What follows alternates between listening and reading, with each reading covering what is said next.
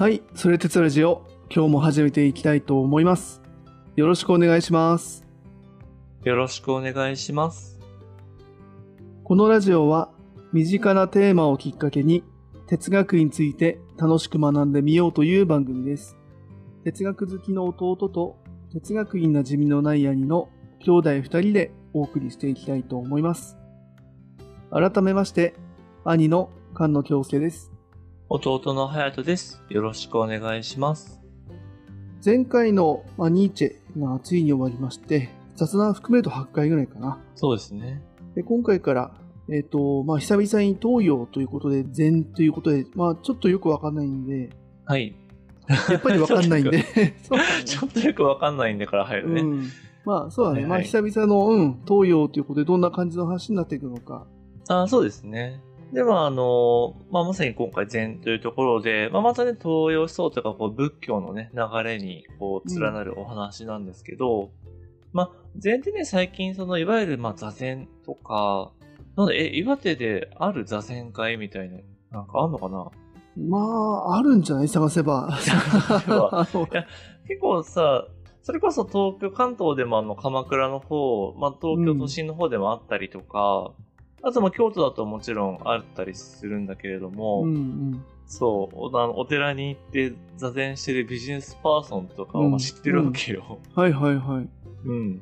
だからそのぐらいは結構最近だとね、まあ、一般的とは言わないけれども、うんまあ、なんとなくこうね、普通の、全然、なんだその仏教とかではない人が、まあ、座禅に行ったりとか、またあの、ちょっと前なのかもしれないけど、マインドフルネスだよね。うん。うんうん。うんスティーブ・ジョブズ的なね。あ、そうそうそう。ね、あの、なんか日本の禅からこう広まったみたいな話もあると思うんだけど、まあ、ああいうのもちょっと有名になってきてるかなと思ったりしますと。で、まあ、マインドフルネスはね、実は禅ではないというか、まあ、禅的な考えを元にした、また全然違うものではあって、まあ、それもね、また雑談とかで話したら面白いなとは思ってるんですけど、ええあ、そっか、その辺の話あるんだったらぜひ聞いてみたいね。なんかね、西洋となんか東洋の交わりみたいなうん。ね、感じになってるのか、意外とそうでもないのかみたいなね。はいはいはい、そうね。ええそう。まあ、あれもね、しっかりこう、インドっていうか、ちゃんとしたお坊さんが、まあ、広げたものだから、やっぱりその、考え方とかしっかりしてるんだけど。え、あ、そうなんだ。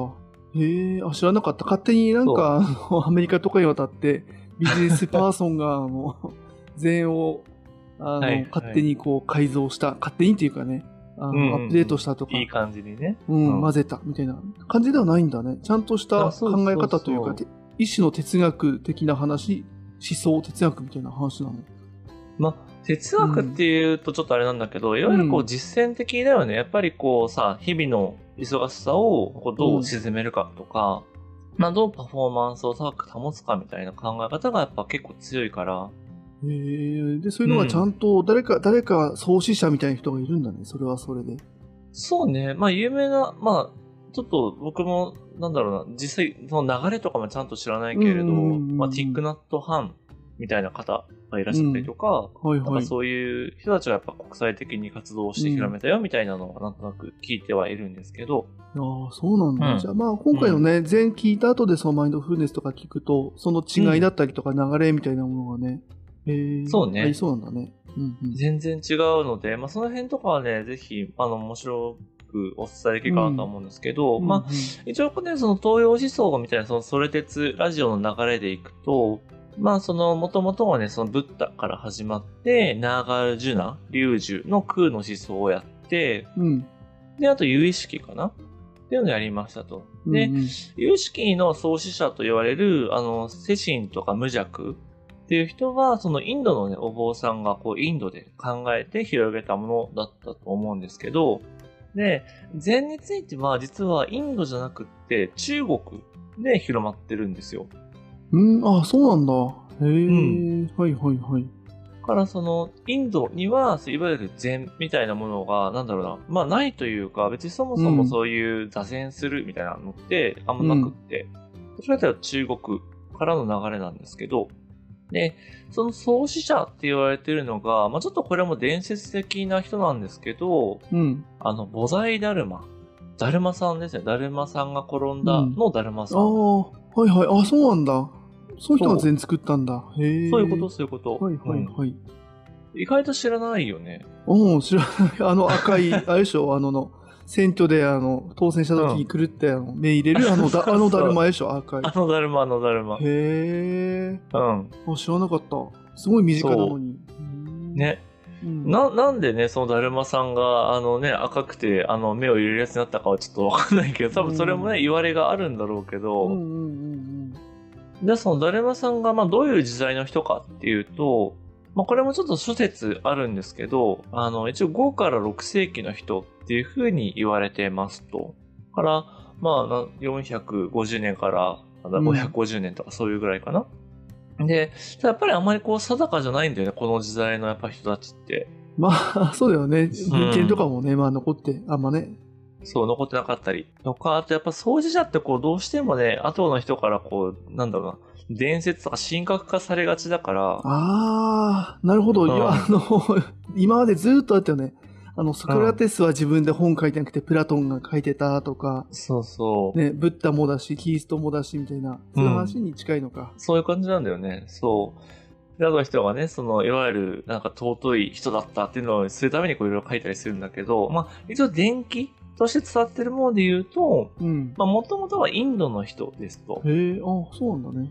うん。中国に来たんだけど、インドの人で、うん。まあ、ある国のこう、第三王子みたいな人だったようなんだよね。うん、うん、うん。うん。で、まあ、ありがちなんだけど、その第一王子とかは国を継ぐけど、まあ、うん第3、第4とかってなると、あんまりこう、なんだろうな、ポジションもなかったりするから、そのまあ結果出家しますと。うん、うん。うん。で、偉いお坊さんにやっぱちゃんとなるんだよね。で、まあそこまではいいんだけど、ここからがちょっと前つばで、なんか100歳を超えてからうん。3年かけて一人で中国にやってきたっていうふうに言われてますと。おお、そう嘘だろうな。当時100歳ってもう化け物だよね。多分嘘だと思うんだよね。で、しかも、その時代がはっきりしなさすぎて、例えばうんこの年にここにいたとか、あの時にこうやってたっていうのが残ってるから、それを統合すると、うん。まあ150歳ぐらいまで生きたんじゃねみたいな。なるほどね。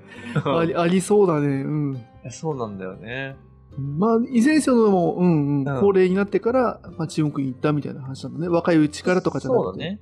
うん。そうそうそう。多分、まあ、それはそうなんでしょうと。うん。で、まあ、当時の中国、その、まあ、インドからね、あの、ダルマさんがやってきた中国っていうのは、うんうんえっ、と、時代的にはその隋、あの、中国王朝、まあ難しいじゃないですか。なんかいいろんな王朝があると思うけど、んんなんか暗記したようなね、なんかね。うん、ね。そうそう。あれの、あの、隋っていう、うん要はその、元々南北に分かれてたんだけど、それが統合されたのが、まあ、隋とか唐っていう時代があるんだけど、うん。そのちょっと前で、その北と南に分かれて、それぞれに王朝があるよっていう時代の、うんうんえっと、梁っていう王朝の時に、えっと、うんそのだるまさんが活躍しますと。うん、はいはい。うんなので、そこで、そのインドのその時代と、まあ中国の時代っていうのが重なってくるんだけど、うんうんうん。で、ただね、活躍するって言っても、結構その他のお坊さんと違う結構ユニークなところがあって、うん。で、いわゆるその当時というか、あのーその時のやっぱ仏教、中国の仏教って、こう、いわゆる三蔵法師みたいな感じで、そのインドから、いわゆるこう、経典とか、その、本っていうのを持ってきて、うん。で、あの、翻訳して、うんで、中国の人にこう伝えるみたいな、まあ、そういう人がこう重宝されてる時代なんですよね。ああ、まあ、あくまであれだもんね、その原点というか、オリジナルはそのインドの方にあるから、うん中国だと、その、なかなかその、オリジナルの本がないみたいな、あ、そうそうそう。想もないみたいな時に、三蔵法師だともうちょっと後の時代だよね、多分唐の時代とかだと思うんだけど。へえ、そうか、それとはまた違うんだ。そうやってインドから何かを持ってきて中国に紹介するとはまた、まあでも出身がね、そもそもインドだもんね、だってね。そうそうそう。でだし、インドで、まあ、ちゃんとその仏教とかも収めてるんだけど、うんうん。だるまさんはね、こう、フリーハンドでやってくるんですよ。あうんお土産なし。手土産なし。そうそう、手土産なし。で、一人でフラフラーって来て、うんうんうん。で、なんか洞窟で、その壁に向かって座禅ばっかりしてますみたいな。はいはい、109歳。はい。違うな。3年かけてきて9年座禅してから112歳だね。そうね。みたいな感じで、えっ、と、その長い間全然ばかりしていた、みたいに言われますと。へーちょっとやばい人ね、当時の価値観からしても。もうやばいというか、なんでそんな人が有名になってるのかわかんないね。そのままさ、洞窟で死んじゃってそうじゃん。だって、なんか、あの、インドでさ、うん。年取ってからインドで行方不明になって、中国の洞窟でうん孤独死みたいな。さ。孤独死。うんうん。確かにね、もう現代で言ったらちょっとね、その、社会問題化しそうな話だけど、ね、だからね、そういう時代をどうやってね、むしろ残してきたのかとかあるんだけど、うんうん。まあ、で、いわゆるその、まあ、当然中国にもその時代で、一応その仏教みたいなものはやっぱ根付いてはいるんですよ。根付いてるっていうか、まあ、いろんなやっぱり宗派はあって、例えば、まさに僕らからその馴染みがあるところからすると、いわゆる浄土宗、その南無阿弥陀仏って阿弥陀仏を念じるやつとか、あとは華厳教って言われるお経を、まあ、重視する華厳宗とか、うんうん。あとは法華経、あの、法華経、でもやっぱそういう、あの、経典というか、お経とその宗派ってやっぱ紐づいてて、うんうんうん。それは天台宗なんだけど、そういうやっぱこれを、まあある種、まあキリスト教でいうところの聖書だよね。まあそういう根本の経典にして、うん宗派ができるみたいな流れがあるんですよ。はいはいはいはい。うん。でただ、その、なんだろう、だるまさんはそういうのも一切持ってこずに、なんか一人でずっと座禅ばっかしてますみたいな、やっぱちょっとやばい人だから、ああ、そうなんだね。うん。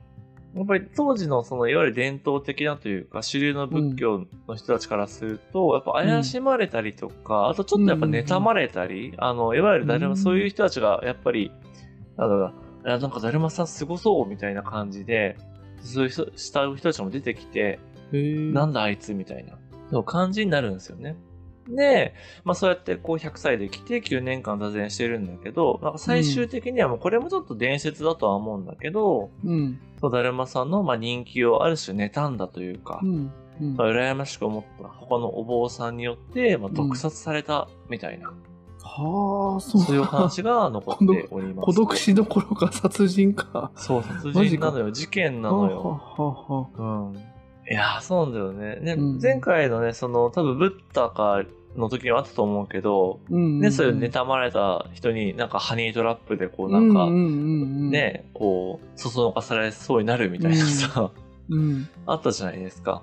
あったね。やっぱそういうね、悟りを開こうっていう人たちの集まりの中でもね、どうしてもそういう煩悩というかね、そういう執着が出てくるってことだね。そうそうそう。うん。はいはい。まあだからやっぱりね、その悟るとかね、仏の道を、やっぱり、なんか行くっていうのは大変だよね、みたいな話もあるんだけど、うんうん。で、じゃあなんで、その禅みたいな話がまあ広がったかっていうと、うん。まあそのあたりもね、今日しっかりお話ししていきたいんですけど、まあ、うんもっと言うと、そのやっぱり禅の考え方みたいなものがやっぱすごく特徴的で、そう、やっぱそれがあったからこそこう広まったとかやっぱ続いてきたみたいなのがあるんですよね。うんうんで、今日は実際にその、まあ、今日というか今回その禅シリーズでは、まあ、禅の言葉とか、うん。うん。あとは、いわゆるこう師匠と弟子のその禅問答ねやっぱ禅といえば禅問答みたいなとこあるじゃないですか。うん、なんか、うん、あるある。そう、を紹介したいんですけど、うん。まあ、どういう特徴があるのか、その禅っていうものにね、うん。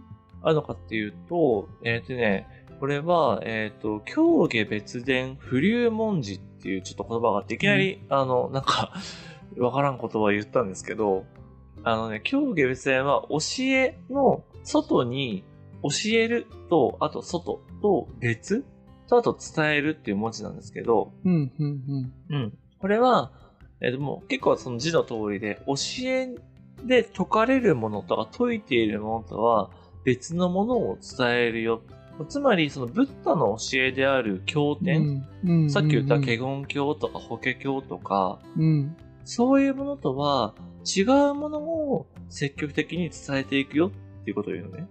うん、あ、そういうことなんだ。はあ、うん。はあ、はあ、はあ、なんか、うん、もともとあるそういう、なんだ、原始仏教的なうん。経典ではね、経典の内容とは違うことを伝えるっていう意味なんだ。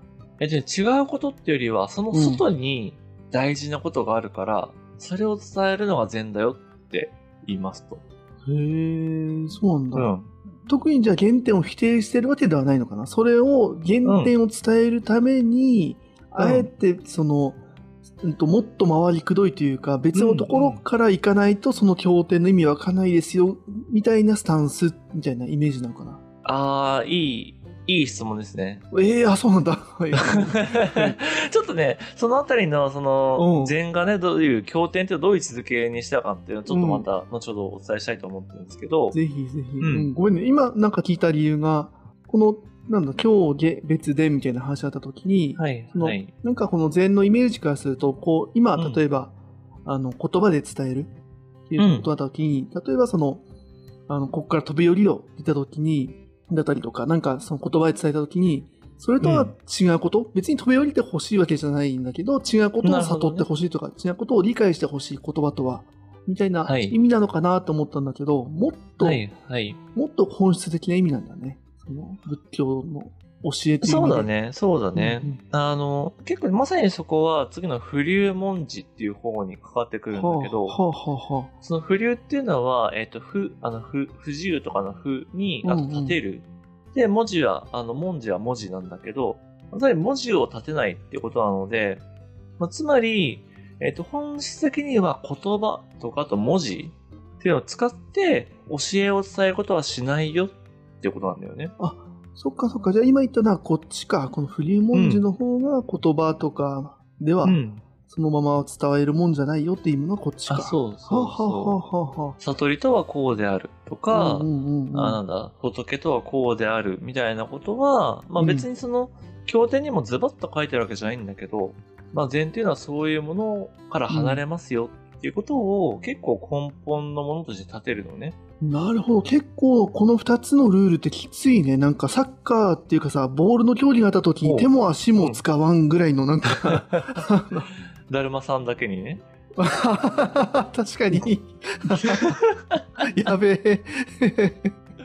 いやー、すいませんでしただな、キレキレですな。うわ、うわ、恥ずかしい。恥ずかしい。そうだね。だるまけにね。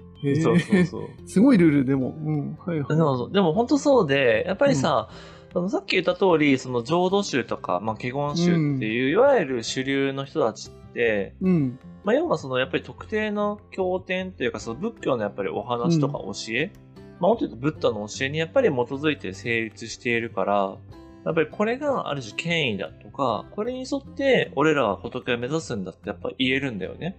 はいはい。し、目指せるよって説得力がありそうだもんね、言葉で。そうそうそうそう。なのにその時代にその禅だけは、どの経典にも依存しませんよっていうことをもう最初に掲げちゃうのよ。そう。まさにさっきのサッカーで言うと、うん。ね、その11人でとか、そのボールで足は使ってゴールキーパー手だけでみたいなルールでやってる中で、うん。俺らはなんか、全然ボールじゃないとこでサッカーやるぜみたいな、うんうんうん。どういうことみたいなことを言い出すわけよね。はいはい。なるほど。うん。確かにそれ、競技としてせそもそも成立すんのみたいな話だよね、周りからすると。うん。はいはいはい。何言ってんのみたいな。うんうん。やっぱそこが結構禅のどこ独自性というか。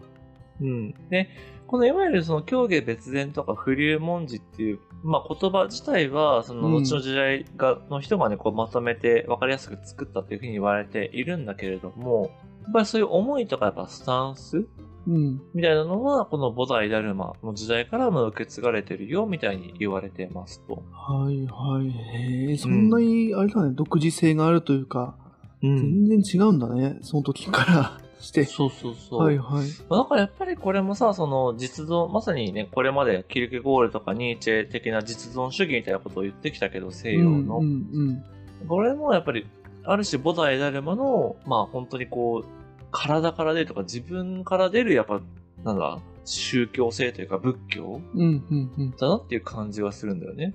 ああ、なるほどね。はいはい。うんそこはでももうずっと多分、あれだね、宗派に限らず、その本気で悟りを目指そうと、その経験ゴール的に言う絶、その絶望を、多分その通ったその宗教者たちは、その矛盾に苦しんできたんだろうね。その言葉で理解できない。それを相手に伝えるときにここまで伝わらないか、みたいなのとか、そうだね、ね。ね、自分も理解できない人に伝えるみたいなもの。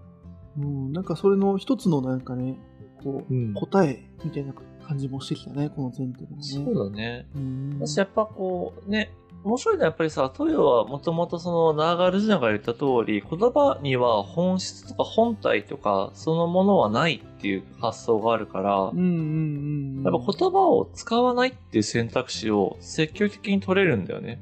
ああ、そっか、それは、そっか、すごいね。でもそこをもうすでに内包してたのか。それでさっき、ほら、あの、いろんな競技はいろんな言葉とか、うん。論理的に、その、そういう原点、経典ってものを大事にしてたけど、っていうとこは、もうすすでにあナーガルジュナとかが空の思想で、その経典っていうものの存在意義みたいなものも、うんもう。すでにこう疑問を発してるわけなんだね。まあ、ある程度ね、うんうん。うんうんうん。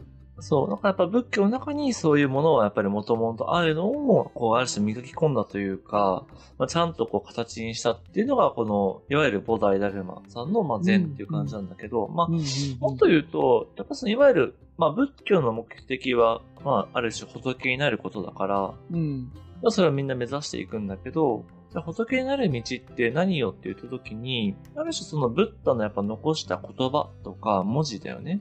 っていうのを辿るんじゃなくって、ちゃんとそのブッダっていうのはその菩提樹の下で、うん。最後その、まあ、えっ、と、瞑想をして悟ったわけだけど、うんうんまあ、それがいわゆるこう座禅のポーズ、あの、みんながさんがイメージするような足を組んで、こう、手をこう組むようなね、ポーズだったって言われてるんだけど、まあ、それが結局そのブッダが悟ったっていう瞬間なんだから、その悟りっていうのはやっぱ自分自身がまさに兄貴が言ってくれた追体験しましょうと。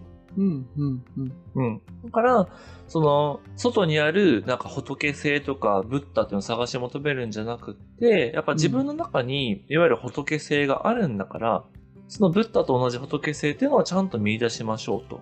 うん。まあつまり、その自分の外側、要は思想とか心理とか言葉っていうのに頼るんじゃなくって、自分の内側からその真実の自己に至るっていうのが、いわゆる仏に至る道なんだよっていうような方向性が結構まあうんやっぱ禅の中にあって、逆に言うとこれがその禅の成立根拠。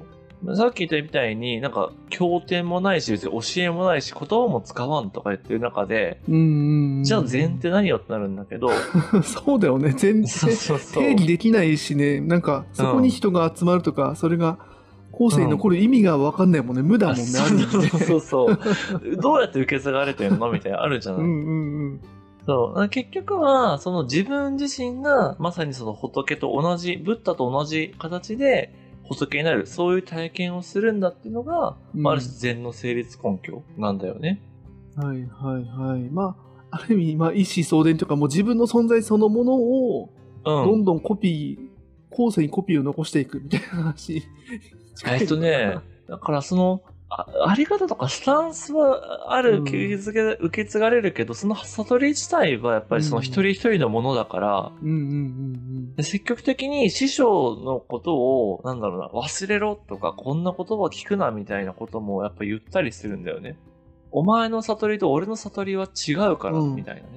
そうか、今コピーみたいな言葉使ってしまったけれども、うん。あくまで師匠師匠のコピーではなくて、うんブッダのコピーになることが、まあ、ある意味目的だから、みたいな、うんその、師匠とかに縛られちゃうと、うん、まあ、コピーって言うとね、なんかすごい安っぽいし、違う気はするけれど。そうね。うんだから追体験なんだよね。やっぱり、そういう意味では結構キルケゴーリまさにね、近いなとは思うんだけど、やっんぱりその、打点かアダムの罪を、まあ。追体験するみたいな感覚も近くて、うんブッダの悟り。りっていうのを追体験、自分もしていきましょう。っていな感じだよね。ああ、そっか、まあ、コピーっていう言葉使っちゃうとね、クローンというか、うん全く同じものが2個あ生まれるイメージだけど、そういうもんじゃないよね。多分、追体験した結果、全く別のものが生まれるかもしれないし、それをもって悟りっていうふうに全然定義していいことも全然あり得るから、みたいな話か。そうそうそうそう。はいはいだから、まさにその通りで、あの、実はね、こう、け禅の、まあ、結構有名なね、例えというか考え方として、うん。あの、四月の例えって、あの、指と月？指と月、四月。指、四月、う、うんん。の例えっていうのがあるんだけど、これ結構好きなんだけど、うん。要は月っていうのが見えない時に、うん。例えば雲とかに隠れてね、うん見えない時に、でも多くの人が月あそこにあるよって指したら、なんとなくこの辺っていうのはわかるじゃないですか。はいはいはい。で、それが実は真理であって仏の心なんだよっていうふうに言うのね。つまり、兄が言ってくれた通り、悟りが何かはわからんし、その仏って何かわからんけど、うん。悟ったっていう人が100人いたら、きっとそこに悟りってものはあるだろああ、はあ、はあ、うんはいはいはい。う。だからこれが本当にブッダの悟りと一緒かっていうのは、究極的にはわかんないんだけど、でも悟った人がいて、その人たちがこれが悟りだみたいなものを示してくれるんだとしたら、うんうんうん。それこそが悟りだっていう考え方があるのね。なるほどなるほどなるほど。ううー。ん。だから別に、あの、ブッダと同じ悟り、ブッダと同じように仏になることは目指すんだけど、別にブッダになる必要、ブッダになるっていうとあれだな、ブッダは悟った人の名前だから、ゴータマ・シッタールだとうんうんうん。全く同じ存在になる必要はないんだよね。はいはいはい。面白いあれだね、今の話聞いてさ、うんあの、ニーチェ聞いたばっかりだからかもしれないけど、そうね。あのー面白いね。やっぱ、悟りっていうさ、ある意味やっぱイデアみたいなものがあるのに、うん。その、その真理だよね。真理とかイデアみたいなものがあるのに、それうんそのもの自体は、実はその、さっきの月みたいなもの、うん。バシッと存在するものじゃなくて、それぞれ個人の中に、こう、まあ、見出すか、隼人的に言うとね、うん見出すものなんだよ、みたいなふうに言われた瞬間、うん。結構大変だね。やっぱ仏教の方もね。そうなってくると。そうなんだよねし、うん。さっきその、本当にさ、その、じゃあ指さしてくれた人が、本当に悟った人ならいいけど、うん。ね、悟ったつもりの人とかさ、悟ってもいない、だ相手を騙そうとする人もやっぱいるわけで、そうだね、そういう人が月ってあっちだよとか言って、ほうほうなるほどって言ったらさ、もう、やっぱそういう人を見る目みたいなのも必要になってくるし、運とかね。うん。うん。うん、なんかそういうのが、なんかこう面白いなと思ったら、そのなままならない感じ。そのはいはいはい。そうね、そうね。うんうんうん。そう。だからまさにそこが禅の面白さだし、禅問答の面白さで、お前分かってんの？って言われて、分かってますって言われた時に、うんいやもうそんなんで全然分かってないよってやりとりがいっぱい残ってるのね。あ、はいはいはい。とか、分かってんのって言われた時に、うん。分かりませんって言って、お前は分かっておるみたいなやりとりがいっぱいあるのよ。おー、逆にね。うんははは。そうそうそう。あそういう意味では、やっぱり正解がないからこそ、自分で正解をその瞬間に作るとか、うんうんうん。まあ、そもそも、えっ、と、やっぱり仏教の一番難しいところは、うん僕が今こうやって悟りがとか仏がとかって言ってるけど、うんうん、悟りも仏もないのよ。空だから。一切が。だから、あるって思っちゃダメなんだよね。そこが言葉の難しいところだし、言葉の限界ではあるんだけど、そこにやっぱりこう挑戦しようとしてるのが禅。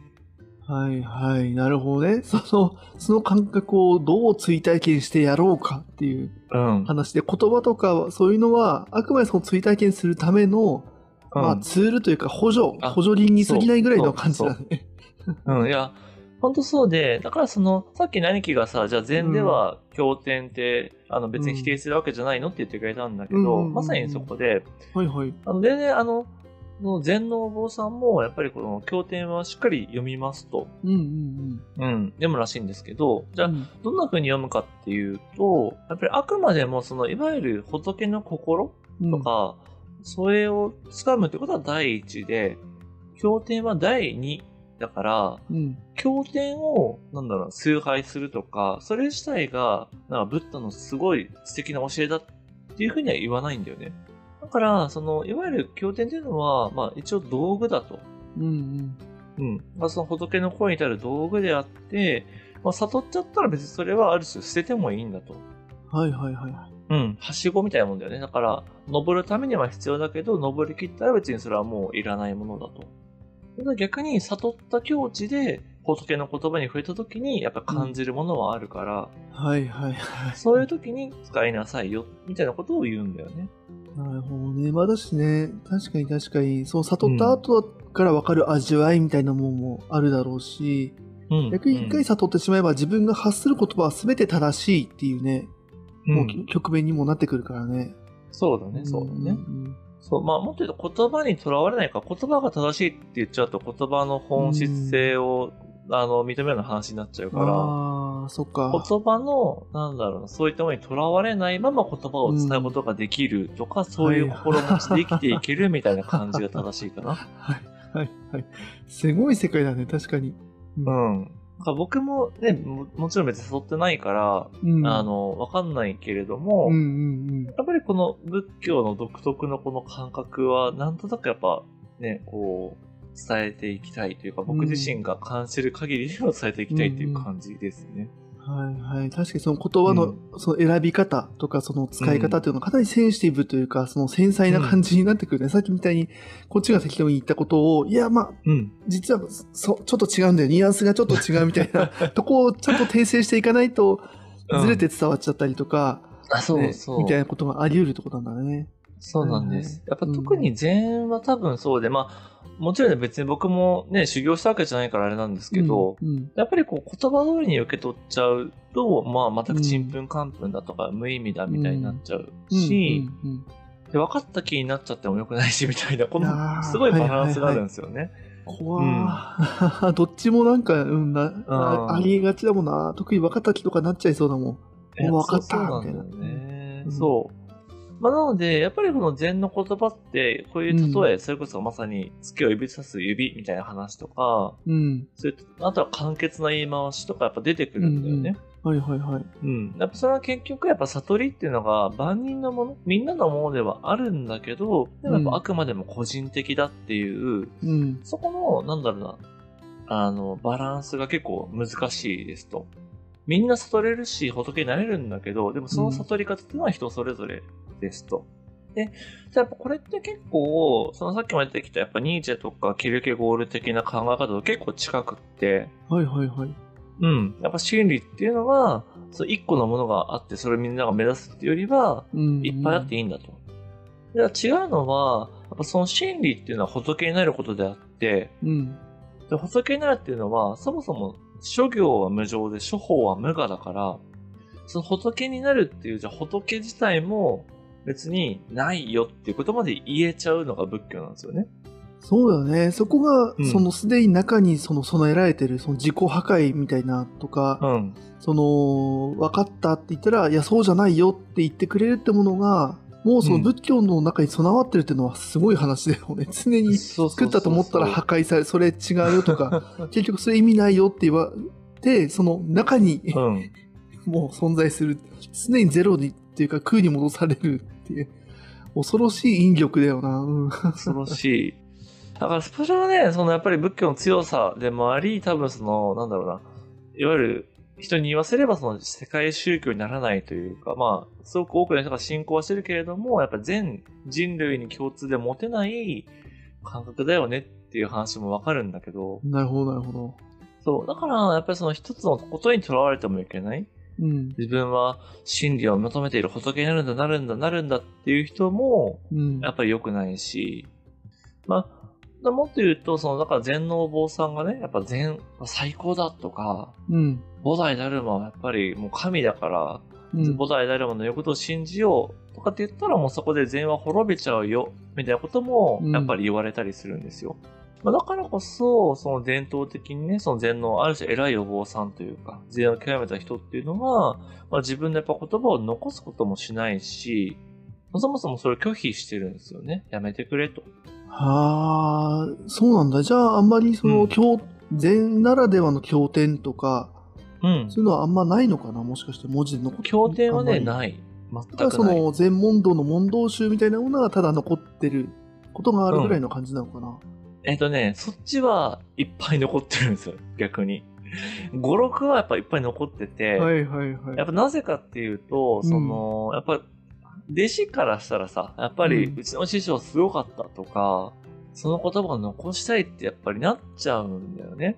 まあそうだよね。あとは仮にそういうのをこう重ねて、いろんなうん禅問答とか、まあ狩猟、うん狩猟というかね、いろいろ読んだ問答した。で、うん。まあそれで悟ったっていう人がいたとしたら、やっぱその足跡は確かに残しておきたいだろうし、うん。それってやっぱ何らかの次の人の足がかりにやっぱなるかもしれないもんね。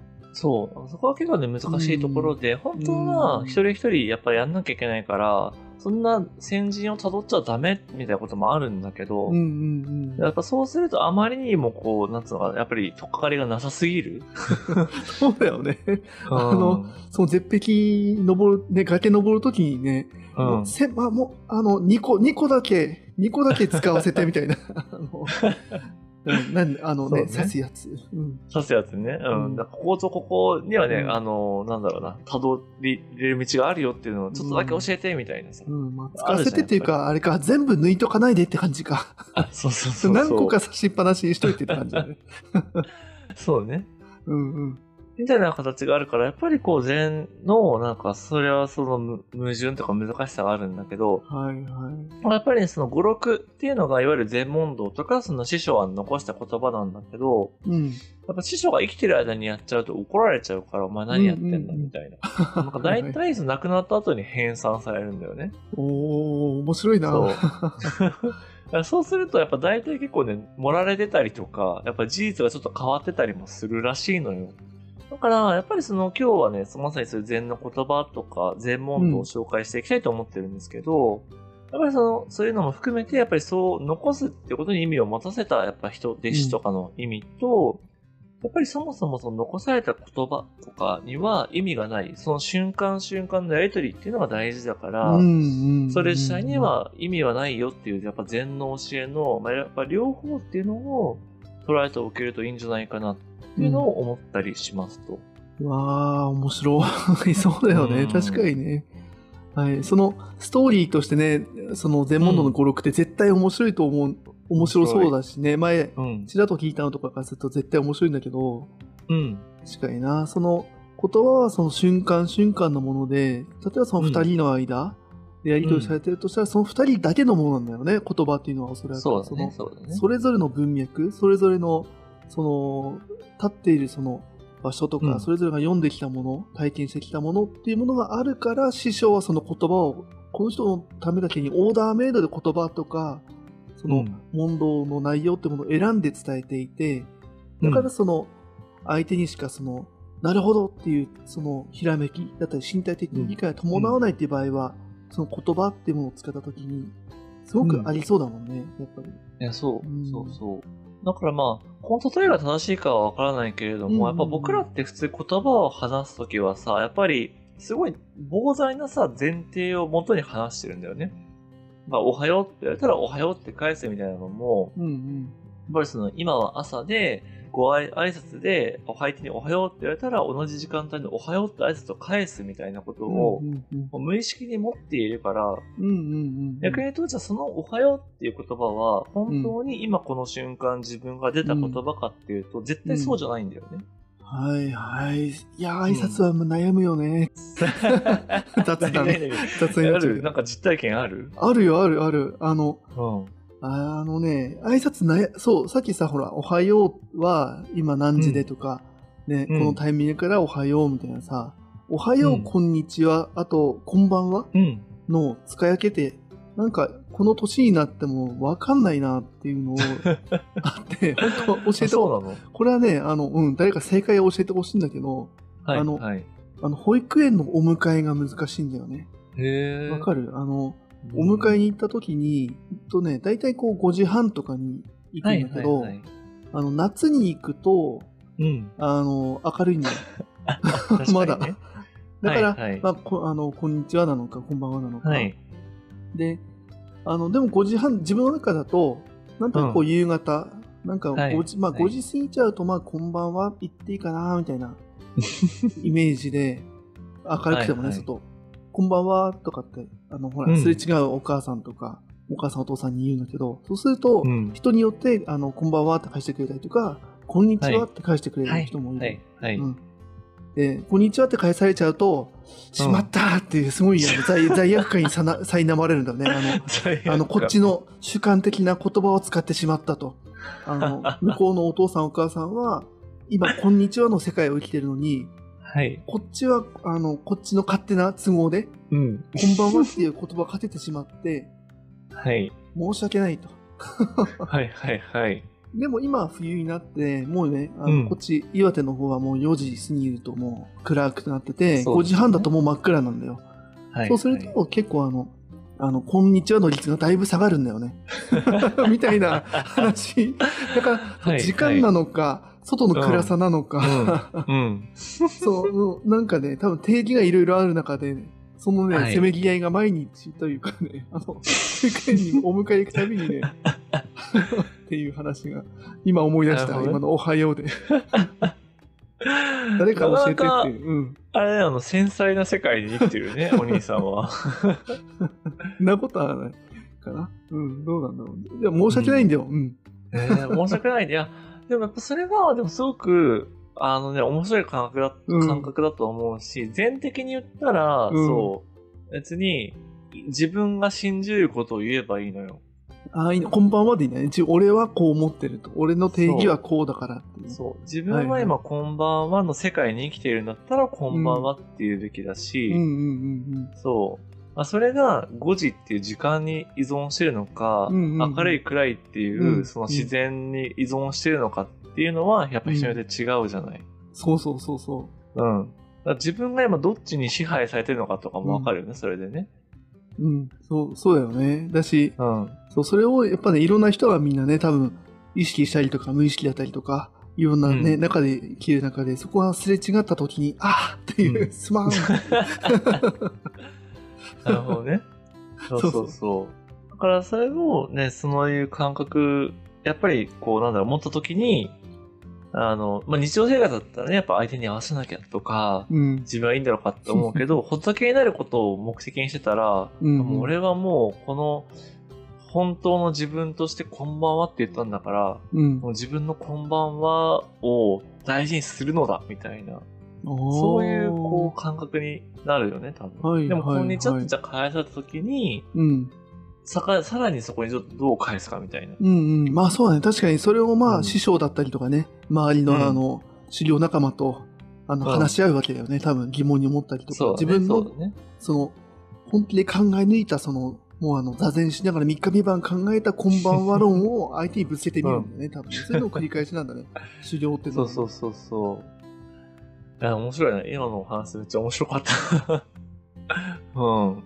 やっぱりね、本当にそう、やっぱ言葉ってさ、やっぱりその言葉にとらわれないいろんなやっぱり意味とか背景とかやっぱり含むものじゃないですか。うん。うん。やっぱそういうことのやっぱ意味とか、やっぱそもそもさっき言ったような、んでもやっぱ禅は、その不流文字だからやっぱ文字を立てないっていうところの考え方がありながら、でも言葉でどうやってこう教えを伝えていくかとか、うんあの、師匠が弟子に何かを、こう、導いていくかみたいな、うんうんやっぱ話っていうのはすごく面白いと思ってるので、そう。なので、いわゆる、やっぱりこうほ、仏教の言葉っていうと、やっぱなんかちょっとありがたいお言葉をいただきますみたいな感じもあると思うんだけど、やっぱそういうのじゃなくって、うん。うん。何がやり取りされていて、まあなんでそれが仏の道につながるんだろうねみたいなことっていうのを、まあ、感じながらですね、そうぜひ、あの、皆さんもその言葉にとらわれない、でも言葉を楽しむみたいな、なんかそういうちょっと不思議なね、はい。あの、時間を、はい、味わっていただきたいな、っていうふうに思っておりますと。いやー、了解。楽しみだね。そっか、やっぱり全体あんまイメージがなかったんだけれども、こうやってちゃんとあの定義みたいなもの、うん。いわゆるその、ななんとか教なんとか宗みたいなはい。ものとのはい違いだよね。その独自の何もないみたいなね。言葉もないし、うん経典もないみたいな、自分たちの感覚が大事なんだみたいな、まあ雰囲気。うんで、それを言葉にも残さないんだみたいなね。そういうこうユニークさみたいなものが当時からあって、でそれを伝えるための手段としてのそういう禅問答みたいなね。ちょっとその、禅のルールみたいなものね、ちょっと今回、うんうん見えてきたんで、ね、じゃあなんでそのルールの上でこういうやり取りをしてるのかっていうのを多分この後教えてもらえるってことはね、今回。